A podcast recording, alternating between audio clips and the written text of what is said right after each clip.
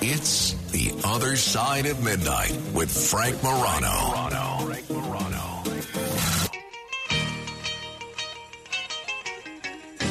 This is The Other Side of Midnight. I'm Frank Morano. One of the things that I've noticed being on the radio in the middle of the night for a lot of people, and I know we have a lot of people that listen via podcast, but there are a ton of people, and we got the ratings yesterday. Thankfully, knock on wood, the show is doing great, but there's a ton of people that listen live on the radio, and I hear from them both when they call in, I hear from them through email, I hear from them through social media, through snail mail, and there's a lot of people that find themselves living alone, sometimes unable to sleep, sometimes going through some very difficult times, sometimes working odd hours where their only companion uh, is oftentimes me on the radio.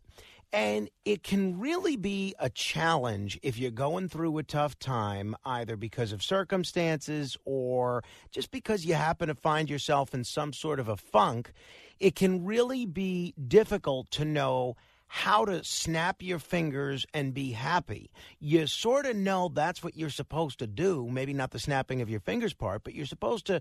You, I think most people have an idea that it's not healthy to always be in a negative headspace. But getting out of that negative headspace can often be much easier said than done. Well, someone who has done the work to find out how to find delight in life and fix what for the whole country might be a mild problem with unhappiness, maybe even more than a mild problem, is Dr. Mike Rucker. He is a fun expert. He is a very sought after speaker. He's a behavioral scientist, an organizational psychologist, a charter member of the International Positive Psychology Association, and he's the author of the new book, which just about everybody is talking about. You may have seen it excerpted in a bunch of the uh, newspapers.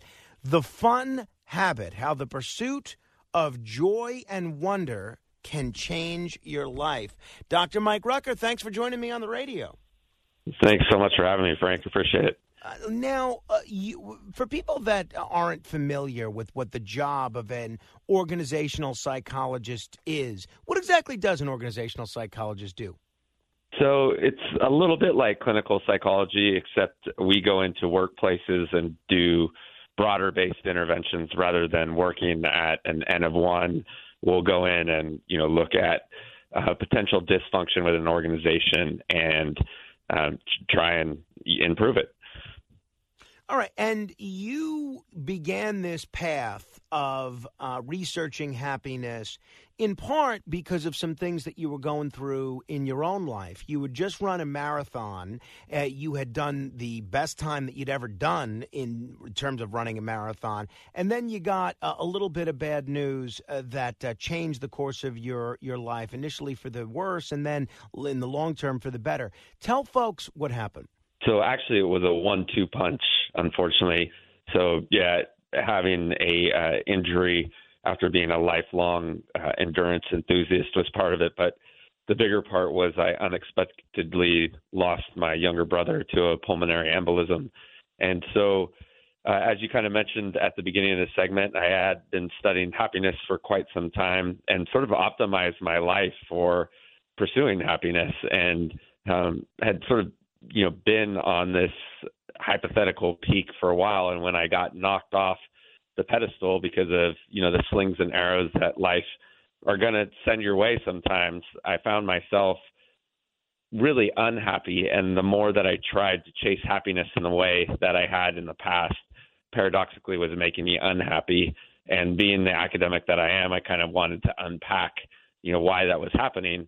And come to find out you know we've learned a lot about you know sort of this good vibes only attitude that was you know especially pervasive kind of at the beginning of the 2000s how when you kind of live you know this ideal of trying to be happy all the time in psychology we call it a lack of emotional flexibility when naturally bad things do happen um, you tend to you know not be able to pick yourself back up. And so what i've sort of unpacked is that if you lead, live an action oriented life, you know, where you're sort of deliberately using your agency and autonomy, even when bad things happen, um, by sort of indexing fun things, by you know choosing the things that you want to do, you tend to have better outcomes mentally than you would if you're just always sort of ruminating about, you know, why am I unhappy? So, uh, before we get into what I'd like to spend the bulk of our conversation on, which is strategies to um, increase the amount of joy and diminish the amount of unhappiness in people's lives, how does someone know whether they're happy or not? Uh, does everybody always know whether they're happy or not? Or, uh, and if not, how will they figure that out?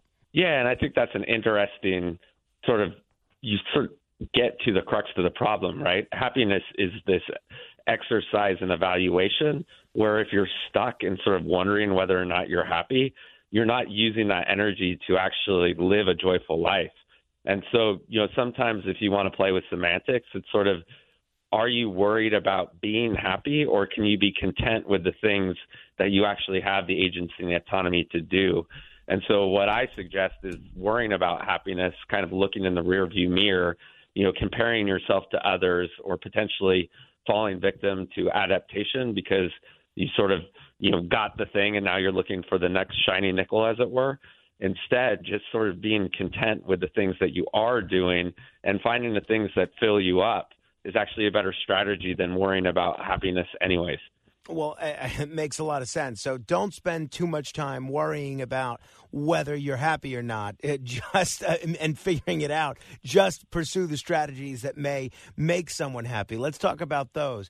Uh, you got a whole book full here, and I do want to recommend the book, uh, "The Fun so Habit: How the Pursuit of Joy and Wonder Can Change Your Life." But in general, what works? What are some strategies that your research has indicated is more likely to make people happier and increase the amount of joy in their life?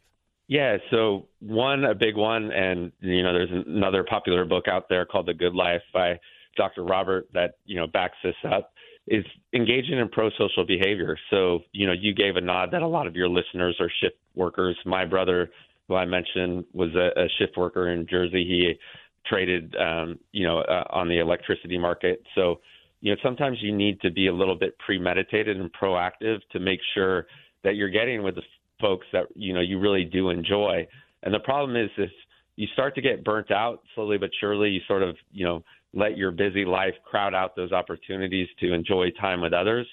It can lead to this downward spiral. We start to see, and you're seeing it, as you mentioned, here in the West specifically, you know we're so burnt out that we're and depleted by the end of the day we don't have the energy to engage in these activities even though paradoxically we know that they're the same thing that builds the vigor and vitality to tackle the day so it's sort of like what we looked at in the 90s if you recall when hustle culture was really prevalent mm. and we were wearing sleep deprivation as a badge of honor you know we really kind of equated productivity as as self-worth you know the old time is money adage kind of bleeding into, you know, what we prioritize.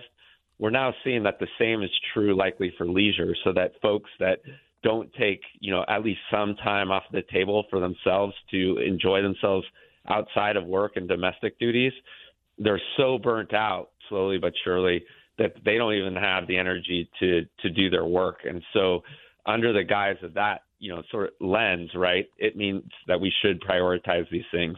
So to answer your question, you know, making sure that we're enjoying time with others and being deliberate about scheduling those into our calendar. Then also finding things that we kind of mistakenly think are fun, but when we look back, you know, eh, um, they just really weren't. And give, give me an example. Really, give me an example. Yeah. So things like doom scrolling news, things like being on social media, so activities of convenience. So maybe you've been part of a group for like, you know, six or seven months and then you realize you know i don't really like doing this. I've just habituated this behavior. Let's say you know an exercising class or something that when you go to it you don't really enjoy it. It's just sort of become routine. These are things that when you replace activities that you really enjoy doing during these periods of time you know you can really start to now turn that downward spiral into an upward spiral And uh, what does not work? What are some other uh, things that we think are going to make us happy? Whether they're whether we're talking therapy, whether we're talking antidepressants, whether we're talking exercise, whether we're talking about our favorite food, whether we're talking about uh, an uplifting film. What are some things that we're all programmed to think may make us happy, but by and large, the research doesn't suggest that they actually do? Yeah, so that's a good question. Um, some I've already touched on, right? So in psychology, we have this concept called valence, and it's just a fancy word for saying, do you enjoy things, right? And so if you're on the positive side of valence, you're experiencing a pleasurable activity and you tend to be drawn to it, like, I want to do this again. And if you're on the negative side of valence, those are things that kind of repel us, like, uh, you know, I don't want to do this, and and they're not fun, right? So what gets problematic is when we pretend, you know, we kind of trick ourselves into thinking we are enjoying it when all we're really doing is displacing that negative valence. Like, let's say, you know, something like boredom or distress or frustration, and we're really just, you know, creating an activity that's essentially escapism from that. Mm. And so we think it's enjoyable, but all it's really done is gotten us out of that negative state and not really led to betterment or enjoying ourselves or something that we can look back at and go, that was fun. You know, maybe that's, you know, habitually being that happy hour, you know, or again, you know, plopping down on the couch and mindlessly watching TV. So not necessarily like tuning into your favorite radio, you know, program or watching a show where if I asked you a week from now, what was that about? And you could tell me in rich detail.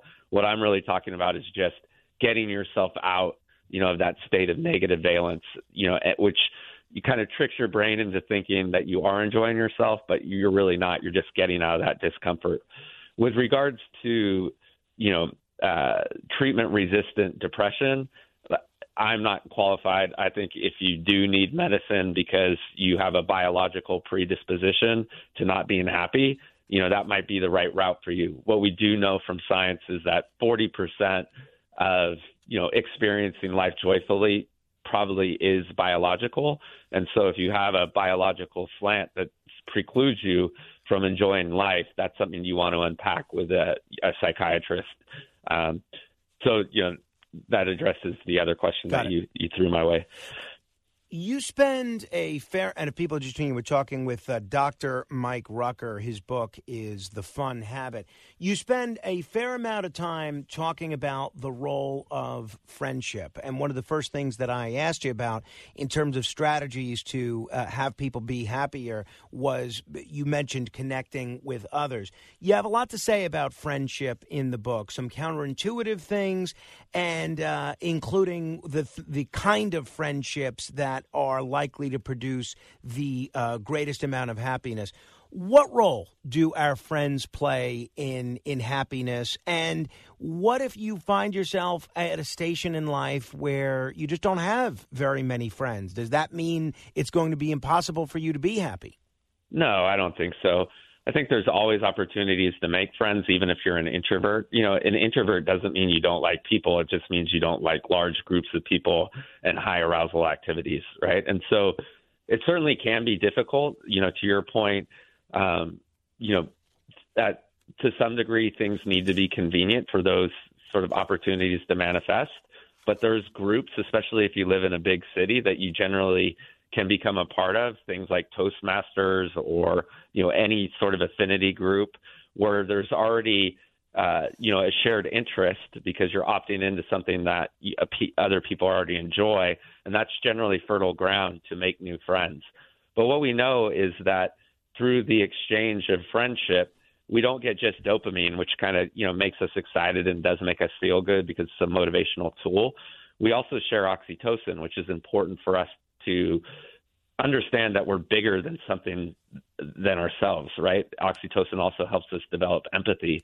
And so when we get in that space, if we're dealing with problems, oftentimes those problems can seem smaller because all of it, you know, we're a little bit smaller in this bigger thing that we call life rather than so self-focused on our own issues. And so that's why those things become important. One, because, you know, friendships are enjoyable, but two, when we feel like we're part of something bigger, that helps us build resilience and that emotional flexibility I talked about that really helps us you know, deal with the painful things that naturally come up with life, you know, come up in life. One of the things that uh, you you talk a little bit about vis-a-vis uh, parenting, empty nest versus bassinet, is the family. Uh, a lot of people get a lot of joy from their family, and I know a lot of folks that get a lot of stress from uh, from their family. What role uh, should people make in terms of making family a part of their happiness equation? Yeah, that's a great question too. I think you know, specifically for parents, it's how can you co-create experiences with the folks that you love that get everyone involved, right? I think oftentimes when things go off the rails, it's because you know, especially parents feel like they don't have a voice. And so looking at the constructs and to your point, sometimes family dynamics are complex, especially when you get, you know, into the bigger realm. Um, but oftentimes you do have a voice and a lot of people you know fail to remember that they you know can say hey i have preferences in this especially with smaller children. You know when parents approach that going i just have to you know take care of this and don't realize that oftentimes they can change up the rhythms and the activities that they're doing especially if they're not enjoying their time that they can change their circumstance by simply just reframing the activities that they're already doing. And so you know one of the studies that i cite in the book is from Dr. Cassie Holmes from UCLA, and she found that just simply reframing going into your weekend as a vacation so that everyone understands it's a respite from the actual week can you know set the stage for everyone having a more joyful experience so none of this stuff is rocket science mm. right it's really just about understanding that you have a little bit more agency and autonomy about how you go about you know the time that you have and then valuing time you know, as an important sort of, you know, resource as money, understanding that, you know, that's all we have, right? I mean, most of us can make more money, but we can't make more time. And once you start to understand that intimately, especially in the context of the family, right? You know, a lot a lot of times I use the frame of you only have 18 summers with your kids, right? After that, you know, once they go off to college, you know, a lot of those opportunities to make those fond memories are gone. And so valuing that, you know, valuing those relationships and also knowing, you know, that um, time is finite can be a helpful construct for, you know, making better choices of how you spend your time.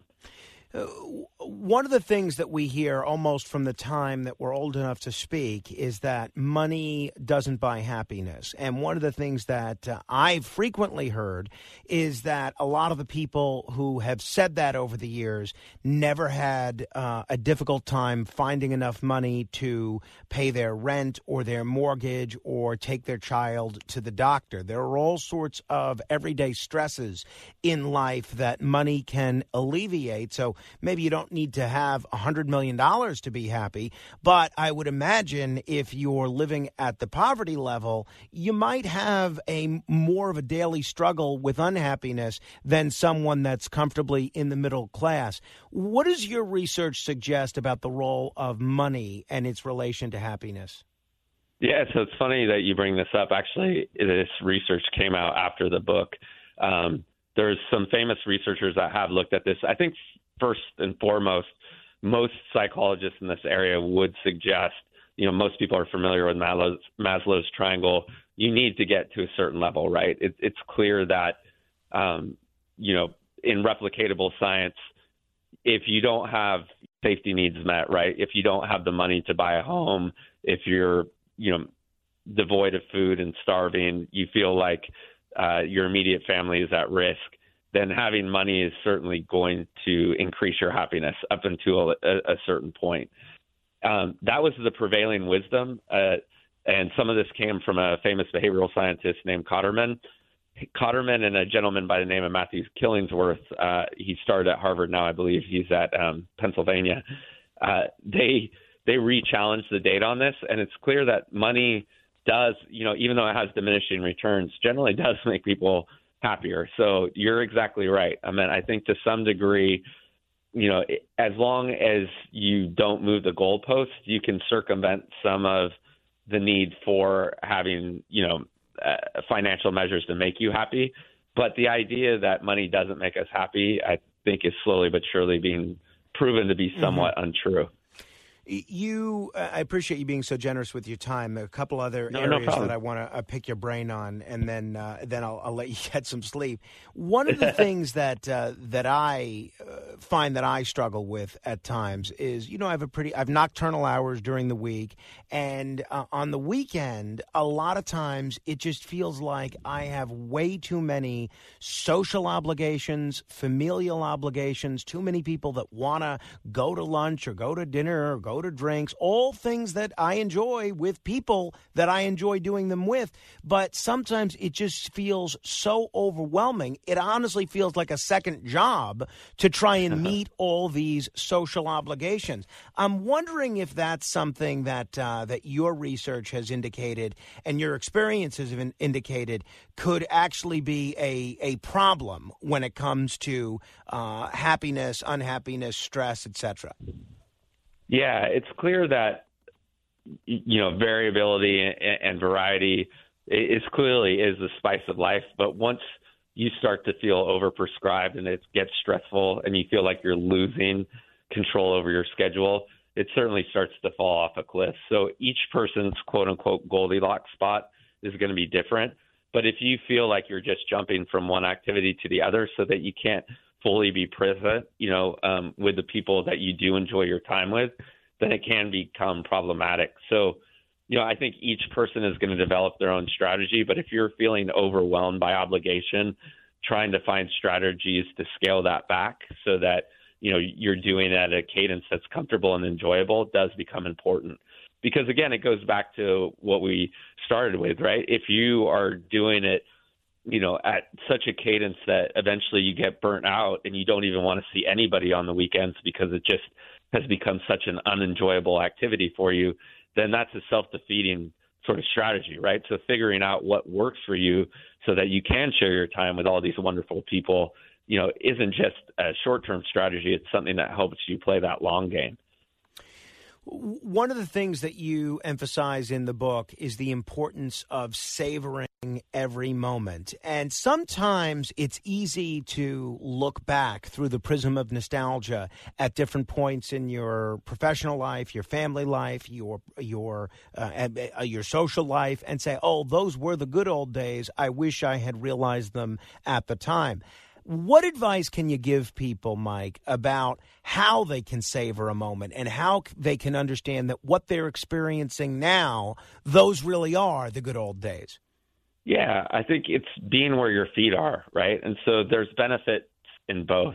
One is we don't want to live in the past, right? But they can certainly play a vital role by providing us artifacts for what we should be doing now. So oftentimes if you find yourself kind of stuck in you know, this was so much fun. How could you recreate it in a way that's appropriate for the age you are now with potentially the people that were, you know, part of that memory so that you can relive it? So I think the main thing is not trying to completely replicate the past because oftentimes that can be a recipe for disaster. You know, in the book I unpack because of this injury, like, you know, the Boston Marathon was just this weekend, right? And I've, it was something I've always wanted to do because it's always around my birthday. But I don't ruminate on that because that would pull me down, right? Because it's just not possible. But I do look back at those experiences and say, okay, they were really enjoyable. How can I recreate them in a way that's going to bring me joy today? And so what I do are these fun run 5Ks with my daughter. We just did one, you know, where uh, it was kind of like Holi, you know, that Indian festival where they throw colored dust at you. And so by the end of the 5K, you know, we looked like tie dye shirts covered head to toe, and it was amazing. So how can you look at things – that really do light you up from the past and potentially use those as tools for recreating that now in the present. And especially if it involves, you know, loved ones that you want to be with. Hi, it's Ernie Anastos. You know, your thoughts can affect how you feel, and how you feel can impact your thoughts. Addressing your mind and body connection is the key to improving your overall wellness. Bergen New Bridge Medical Center is the largest hospital in New Jersey, providing comprehensive, equitable, compassionate, and high quality emergency inpatient and outpatient medical care, plus mental health services and substance use disorder treatment. The Bergen New Bridge team can address your total health needs in one convenient location. Call 201 225 7130 for an appointment or newbridgehealth.org. You also spend a little bit of time offering strategies on how you can have enjoyment after the moment, after the vacation is over, after the fun night uh, with your friends is over, after the wedding is over. How can you still get some enjoyment after that? Yeah, and so it goes, you know, it's a good uh, piggyback off of what we just described. You know, pull some artifacts from whatever event it was that you definitely want to remember. So for some, you know, that might be creating a scrapbook. For others, it could be just creating prompts in your calendar that remind you a year from now so you can look back and potentially regroup with the people that you did it with, or if it was your family, look at those photos. And it's a one two punch. One, it allows us to expand the amount of time time that we're getting value from that fun experience. But oftentimes it's also the nudge to get that, you know, a similar experience back on our calendar. So it goes mm. back to creating that upward spiral rather than that downward spiral of rumination when we're just thinking about all the fun that we're not having, right? So once we get in that savoring state, we're like, wait, you know, when I do the thing, I actually have fun. And then oftentimes, you know, again, it can be a prompt to, you know, I want to do that again. And so you reach out to those fun friends that you had that good time with and, and you, you set it up so that it happens again. You also spend a little bit of time offering strategies on how you can have enjoyment after the moment, after the vacation is over, after the fun night uh, with your friends is over, after the wedding is over. How can you still get some enjoyment after that? Yeah, and so it goes, you know, it's a good uh, piggyback off of what we just described. You know, pull some artifacts from whatever event it was that you definitely want to remember. So for some, you know, that might be creating a scrapbook. For others, it could be just creating prompts in your calendar that remind you a year from now so you can look back and potentially regroup with the people that you did it with, or if it was your family, look at those photos. And it's a one two punch. One, it allows us to expand the amount of time time that we're getting value from that fun experience. But oftentimes it's also the nudge to get that, you know, a similar experience back on our calendar. So it goes mm. back to creating that upward spiral rather than that downward spiral of rumination when we're just thinking about all the fun that we're not having, right? So once we get in that savoring state, we're like, wait, you know, when I do the thing, I actually have fun. And then oftentimes, you know, again, it can be a prompt to, you know, I want to do that again. And so you reach out to those fun friends that you had that good time with and, and you, you set it up so that it happens again. You, have got to come back because there's a lot of other issues that I want to I want to get into with you. I'll, I'll end with this. I know today's your birthday. What are you doing Thank for you. your birthday? And um, what, maybe give some other people that have upcoming birthdays some birthday ideas.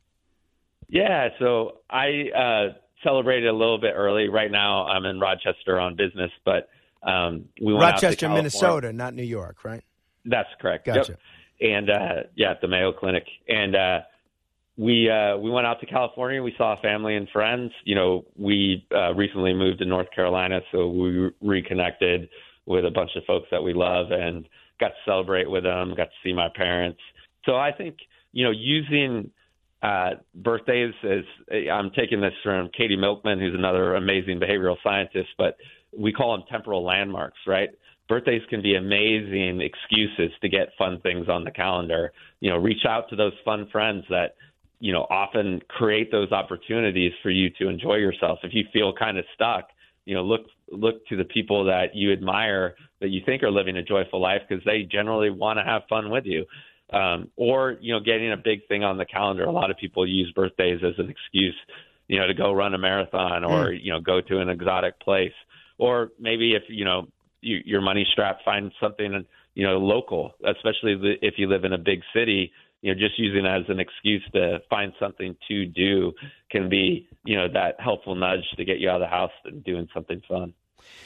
Well, Mike Rucker, I want to encourage everybody to check out The Fun Habit How the Pursuit of Joy and Wonder Can Change Your Life. There's a lot of people, there's a lot of things in this book that I think will make people think. Also, a lot of great things that uh, I think people will be able to implement in their own life uh, that will have a profound impact that don't exactly cost a fortune to change what they're going through. So, thanks for writing it. Thanks for joining me on the radio.